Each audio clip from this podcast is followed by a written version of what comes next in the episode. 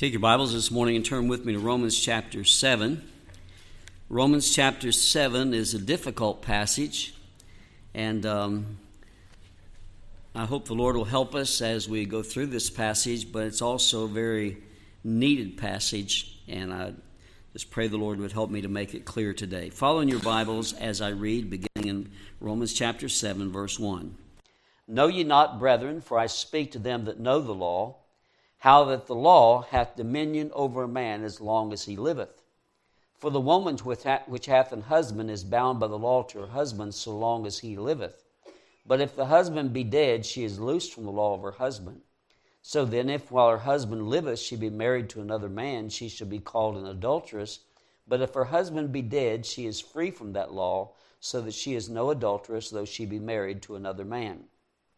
Wherefore, my brethren, ye also are become dead to the law by the body of Christ, that ye should be married to another, even to him who is raised from the dead, that we should bring forth fruit unto God.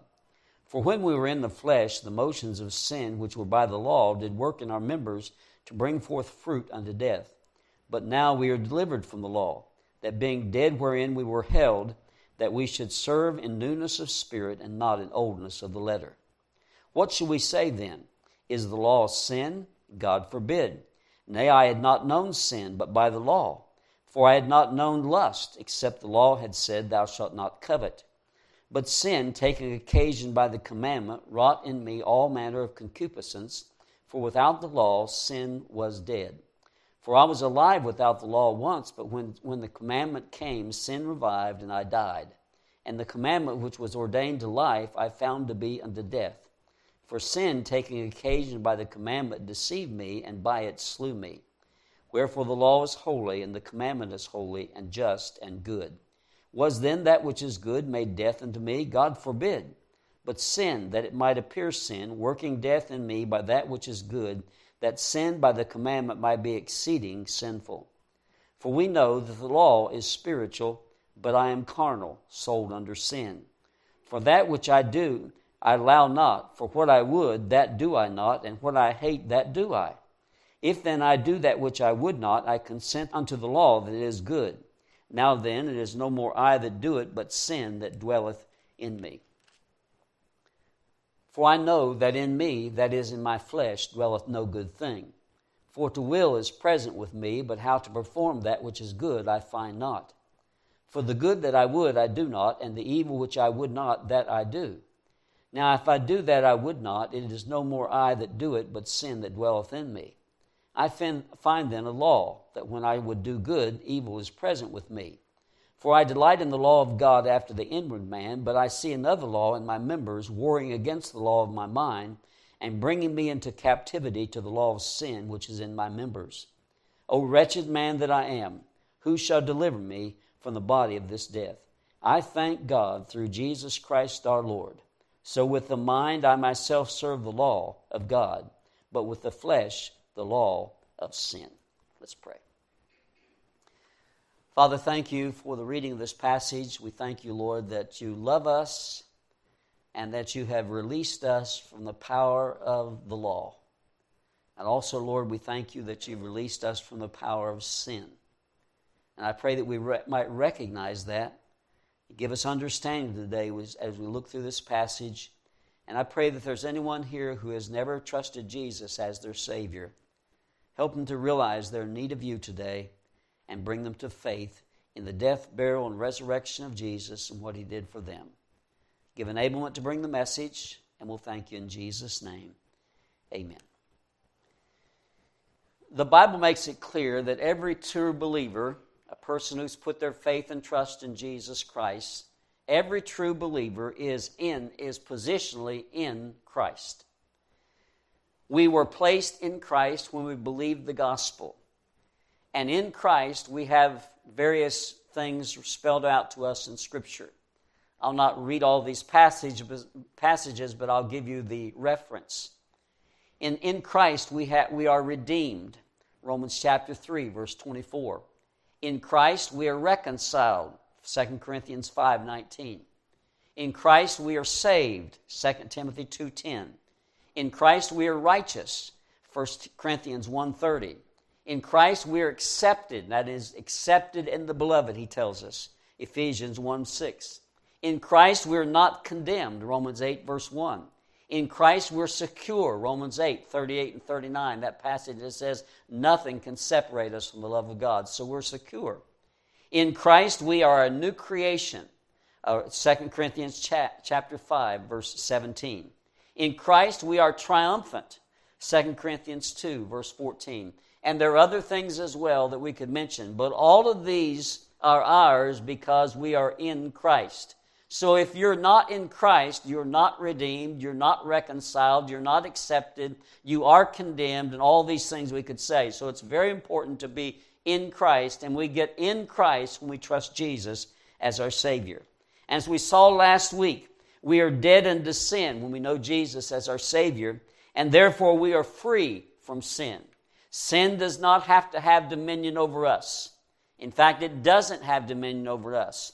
And we are free from sin. We are victorious and, and uh, we're dead to sin. So dead should not have had no appeal to us, and we should, we should not submit to sin because we are, as Christians, are dead unto sin.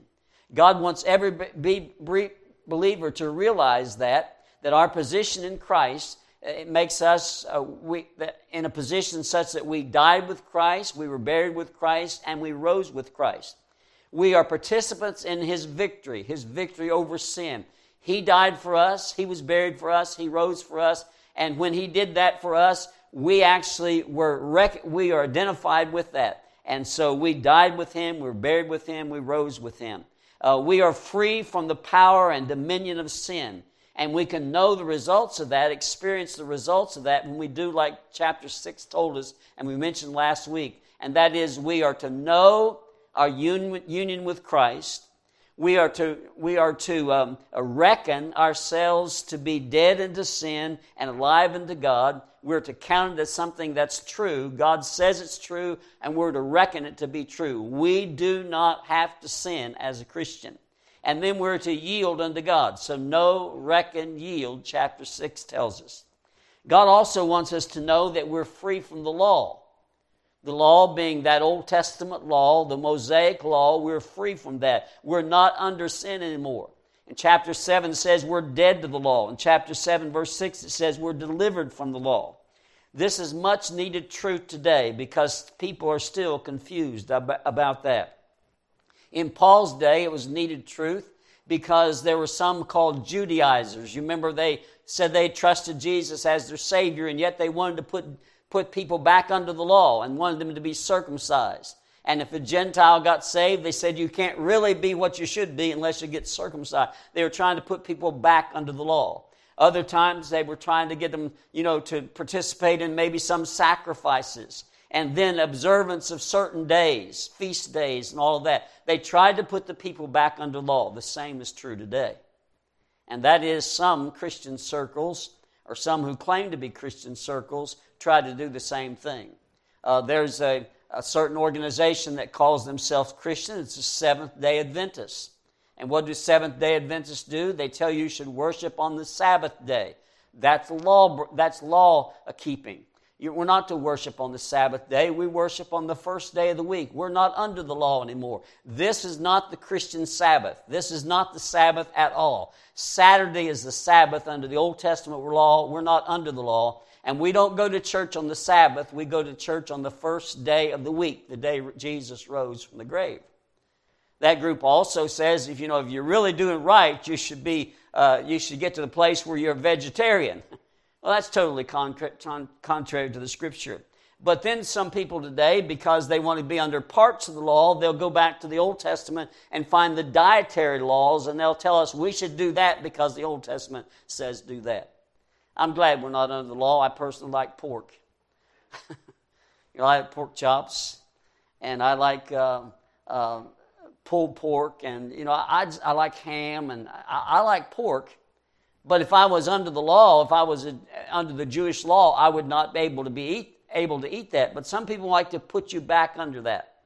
But then there's some, some and even in our fundamental circles who try to have law observance. And I hope I don't step on any toes today, but um, Some churches, and I love these people, I have no problem with them at all. I love them in Christ, but they say their women should not wear slacks. Why do they say that? They say that we should that uh, oh, that you know you shouldn't put on the apparel of somebody of, of the opposite sex. So uh, women shouldn't do that because men wear slacks. What they don't realize in the Old Testament, the men didn't wear slacks. and in the Old Testament, the women didn't wear dresses like we know of dresses today. Uh, they wore robe type thing, and the and the difference in those things were in detail. And it wasn't right for the man to, to dress like a woman. It wasn't right for the woman to dress like a man. But the point was that they should not, the men should not be acting feminine. It's the same thing we have today cross dressing and all that. That is wrong. But see, we don't adopt those things because the law said it, and if you do, then you're putting yourself back under the law. And when you do that, you pick and choose because those people uh, who are very sincere sometimes, they'll say, well, this is what the, the Old Testament says. They don't realize the Old Testament says a whole lot of other things about sacrifices that you're supposed to make and feast days you're supposed to keep and all those things and dietary laws. And if you're going to be under part of the law, you've got to be under all of the law. In fact, I didn't mean to mention this, but the law cannot be separated. There's not a ceremonial part of the law and another part of the law. The law is the law, and it all goes together, and you can't take part of it and be under part of it and not under all, all of it. It's all the law. And the good thing about it is, we as Christians are not under the law. And chapter 7 tells us that. In this passage, it seems that Paul considers the law in relation to three categories of men. And we're going to look at those three categories of men. The first one is found in verses 1 to 6, and the second one is found in verses 7 through 13, and the last one is found in verses 14 to 25. And the first one seems to be the spiritual man. And then the second one is the unsaved man, and the third one is the carnal man. Now let's look at this as we try to go through the chapter. First of all, the law and the in relation to the, the spiritual man. Uh, verses 1 to 6. It tells us that before salvation we were under the law. Look at verse 1 of chapter 7. It says, Know ye not, brethren, for I speak to them that know the law, how that the, the law hath dominion over a man as long as he liveth. So the law, he says, he's, before we were saved, we were under the law in a sense. And then he illustrates it by marriage. And he says, if a, if a woman is married to a man, and it's a bad marriage, you know, and he's hard to get along with, and she's sort of stuck. And the Bible says she's stuck, and, but if the husband dies, she's released, she's free. And then the Lord uses that as, as to say this when we when we trusted Jesus Christ as our Savior, we died to the law, death. Guess what happened? Death separated us from the law. And now we're free to marry another. And who is that? We're free to marry Christ. And so when a Christian trusts the Lord as their Savior, they're married to Christ and they're no longer under the law. You can imagine a wife being married to a guy who told her, don't do that, don't do that, don't do that. And if she did do something, you didn't do that right, you didn't do that right. Because you didn't do that right, I mean, I've met ladies who almost pull their hair out because their husband's so hard to get along with. That's the law. The law tells us over and over don't do this, don't do that, don't do that. If you do this, this is going to happen, this is going to happen, this is going to happen. The law is always negative, it's telling us what we shouldn't do, and if we do, what has to be done, and the law is, is at us. And, and the Lord says, uh, when you trust Jesus Christ as your Savior, like you get rid of that old husband. Why? Because you died. Death has separated you from the law. You've died to sin, you've died to the law, and therefore you're free from the law. And so he's talking about the believer, I believe, and what happened to him. And after salvation, we're free. We are dead to the law by the body of Christ, verse 4 says. That we should be married to another, and that is Jesus, and raised from the dead. Our death in Christ releases us from the marriage of the law, and we are free in Jesus Christ. Notice what it says in verse 6 after telling us what we were it says this in verse 6 But now, but now, we are delivered from the law. Paul's talking about himself and other Christians. Uh, you know, positionally, we, we are delivered from the law, the saved person, and the person who's spiritual and realizes his position in Christ is free and he produces fruit. He produces fruit for the Lord. The result is, verse 4 says, Bring forth fruit unto God. And verse 6, we serve in the newness of the Spirit. So spiritual Christians do not serve God through, through legalism, a list of rules. We serve God because we love Him.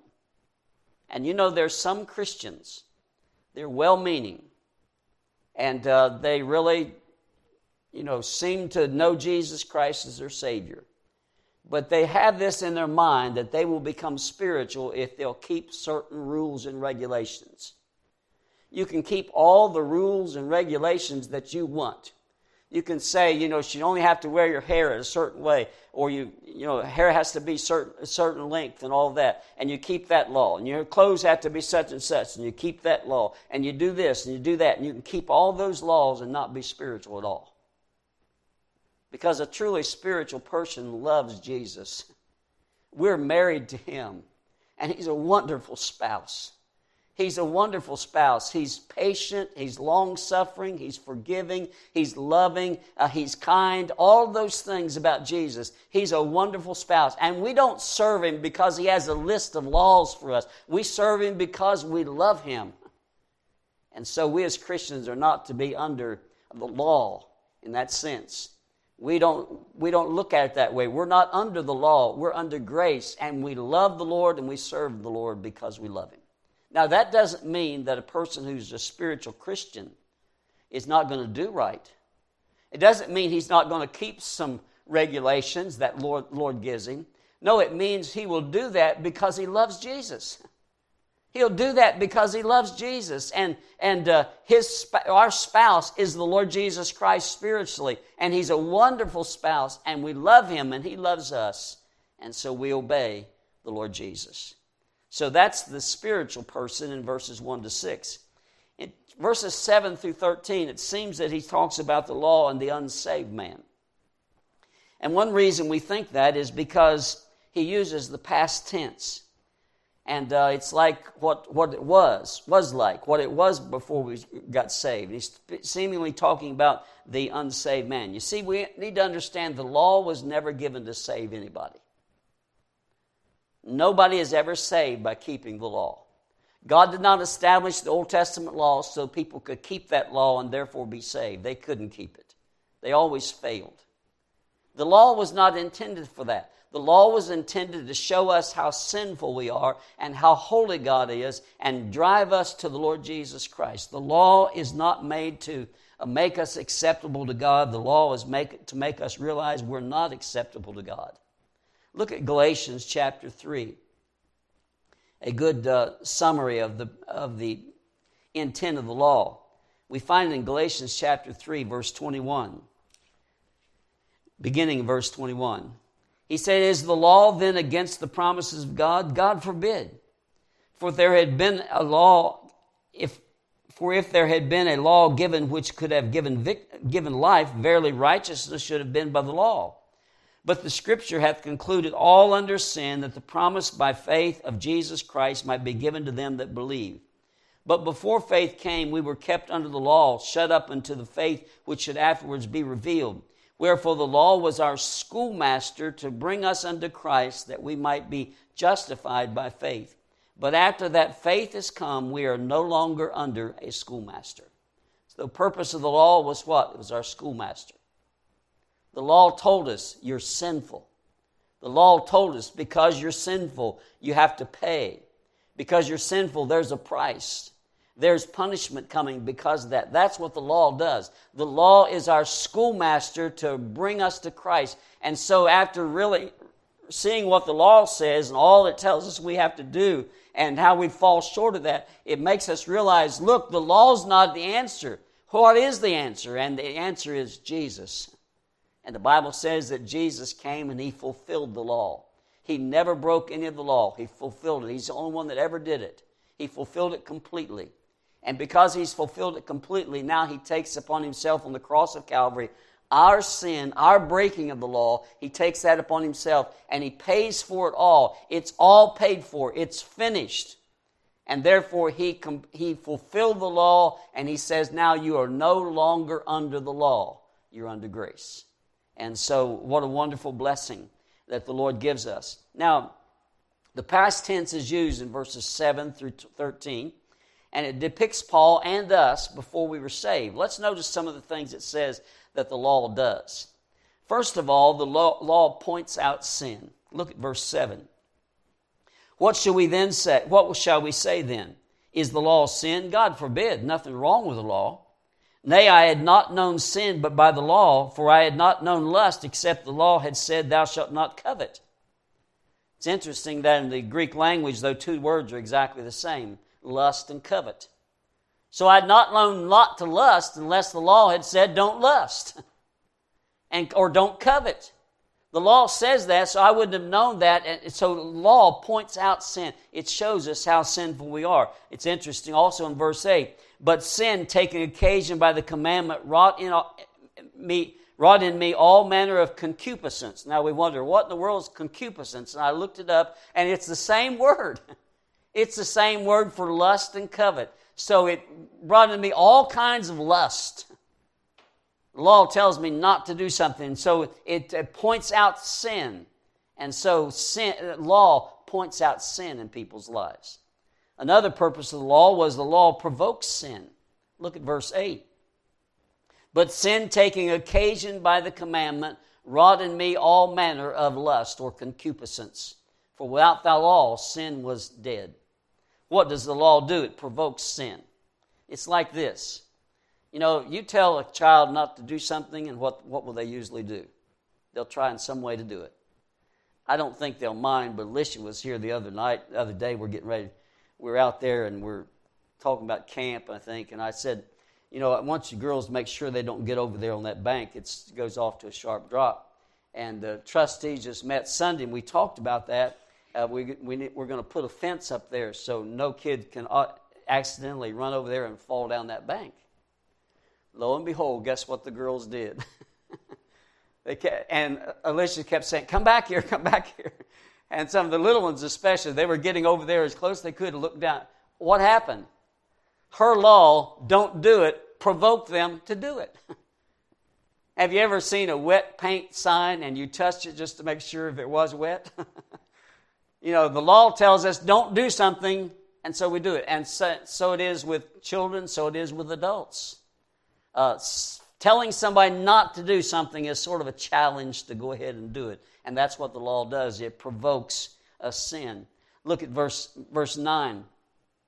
For I was alive without the law once, but when, when the commandment came, sin revived and I died. Look verse 11. Uh, for sin taking occasion by the commandment deceived me. Taking occasion by the commandment. Taking occasion I read a Greek scholar where it says it, it means making a base of operations for. So sin, uh, the law seems to provoke people into sin. You don't do this, and when you find it's you can't do it, then they go ahead and try it and do it. The law also prescribes the punishment for sin. Look at verse 9, verse, the last part of the verse. It says, Sin revived and I died. The punishment for sin is what? Death. Look at verse 10. For the commandment which was ordained to life I found to be unto death. Look at verse 11, the last part of the verse.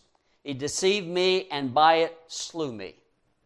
So, what does the law do? It points out sin, it provokes sin, and it prescribes a punishment for sin, and that punishment is death. You see, the law never does reward for good well behavior or good behavior the law condemns because you didn't behave well.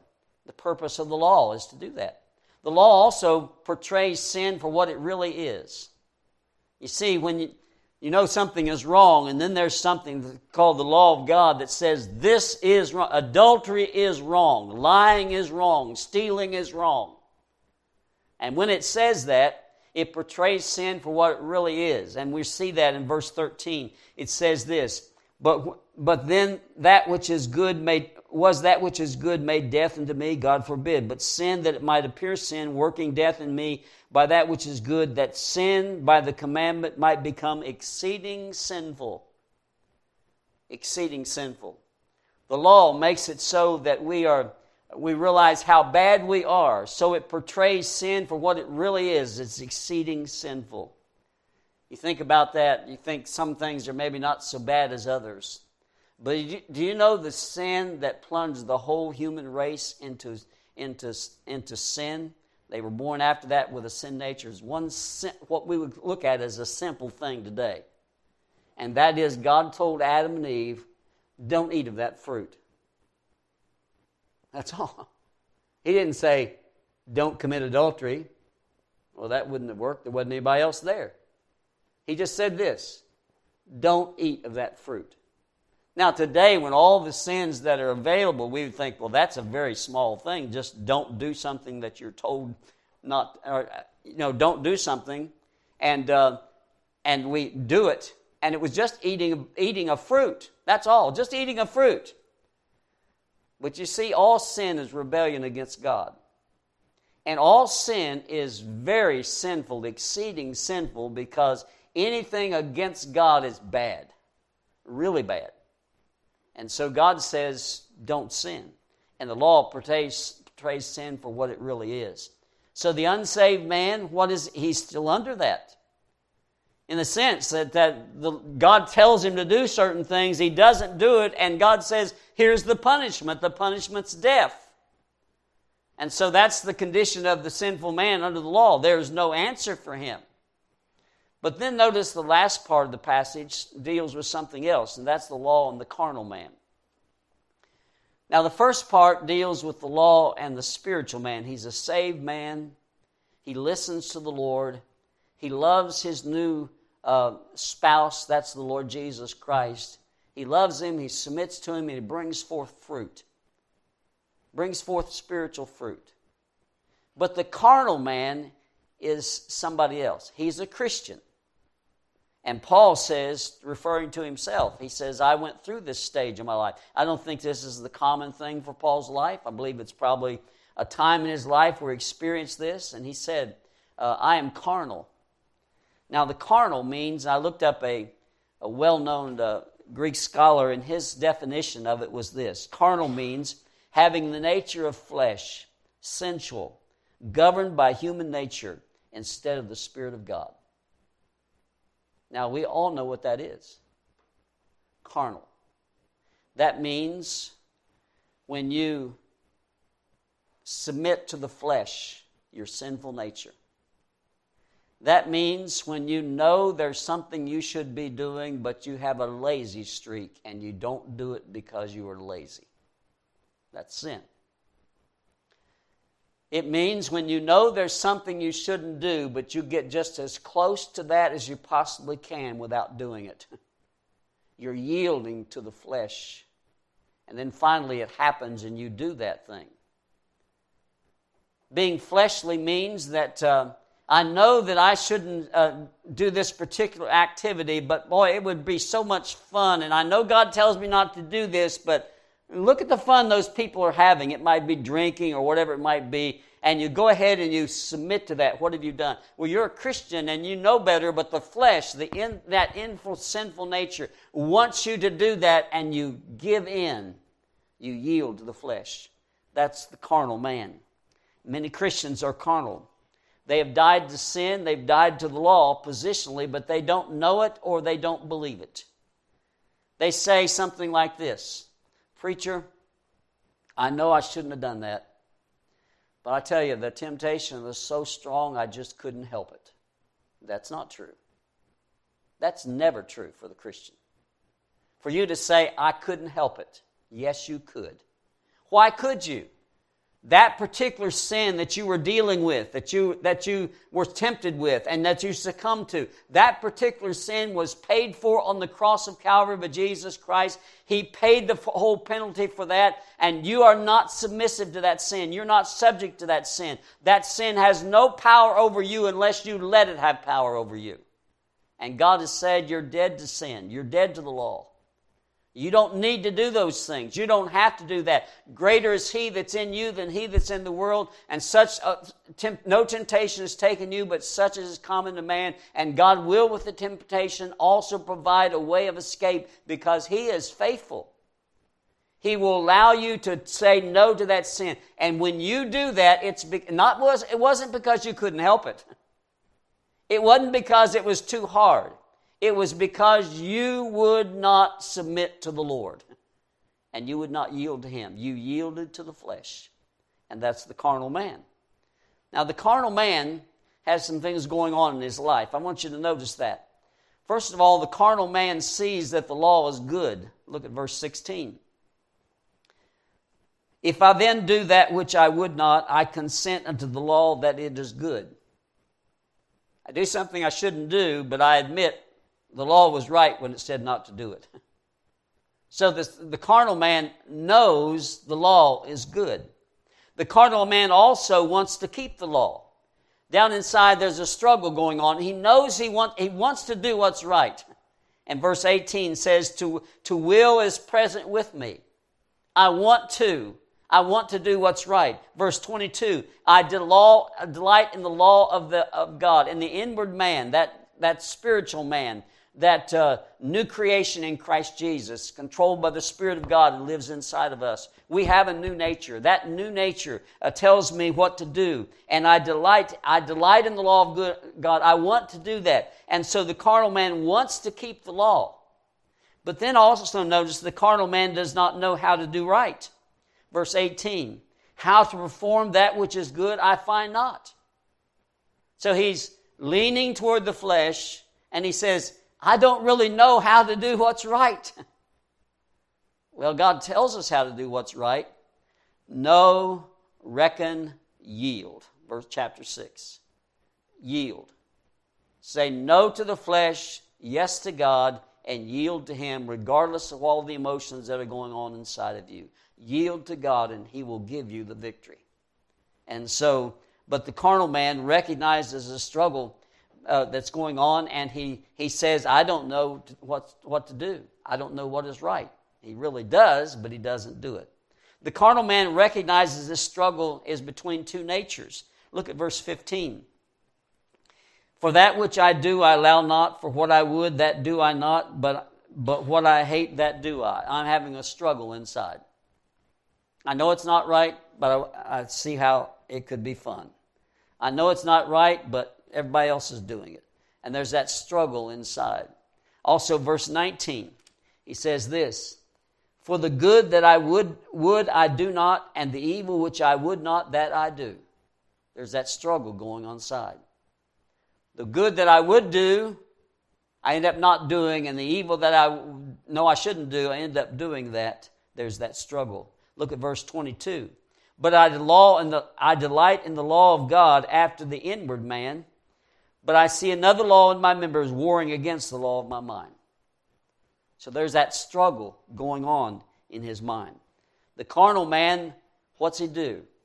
Well, he has this struggle going on and he surrenders. He surrenders to the old nature. And it's happened to me, it's happened to you. You know something is wrong, but you do it anyway. Sometimes that happens on Sunday morning. You know, it's time for church you know I'll see some people there I love. But I'm goodness, it's raining outside. I had a hard day yesterday, and everybody deserves a day of rest. And uh, I just believe I'll stay home today. I'm sure the preacher will understand. I'm sure God understands. And yet, inside, you know I should go. I won't feel any worse there than I do here. I should go.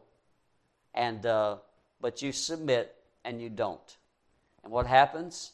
You surrender to the old nature. Verse 15 says, I am carnal, sold under sin.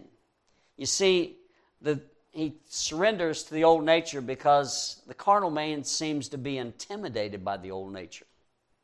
You know, all of us have two natures. We have a new nature in Christ, and we have an old nature. And we'll not get that, rid of that old nature until we go to heaven. I met, I've known people for many years that believe this way, and that, it, that is, they come to the place where they're sanctified holy, they say, and that means they no longer sin. I've never met anybody that no longer sins. But I did meet a person one time who told me they were sanctified holy and they no longer sin. I disagreed with them, and guess what happened? They got mad at me. what happened? They sinned. Uh, you see, we won't get rid of the old nature until we go to heaven. But when we get to heaven, we'll get rid of the old nature. But until that time, we have that. But if you're a carnal person, you're a Christian, but you're, you know, you're submitting to the flesh. What is you're you're being intimidated by the flesh. Let, let's notice that verse 15. I am carnal, sold under sin. Verse 20. Sin that dwelleth in me. Verse 28. Bringing me into captivity. He is t- intimidated by his sin nature. Note in this passage, he mentions seven times his sin nature. He says, verse 14, I am carnal, sold under sin. Verse 17, sin dwells in me. Verse 18, in my flesh dwells no good thing. Verse 20, sin dwelleth in me. Verse 21, evil is present with me. Verse 23, another law was in my members. Verse 23, of the law of sin which is in my members. He mentions this old nature seven times, but he only mentions the new nature twice and they're veiled comments. It's not real clear. He says this in verse 22 The inward man. Who is the inward man? The inward man is that new creation in Christ Jesus. The inward man. And then in verse 23, he says, The law in my mind. He's talking about, I know better. I know I shouldn't do this. And there's a law in my mind. That's the new nature. But he only mentions the new nature twice, and he mentions the old nature seven times.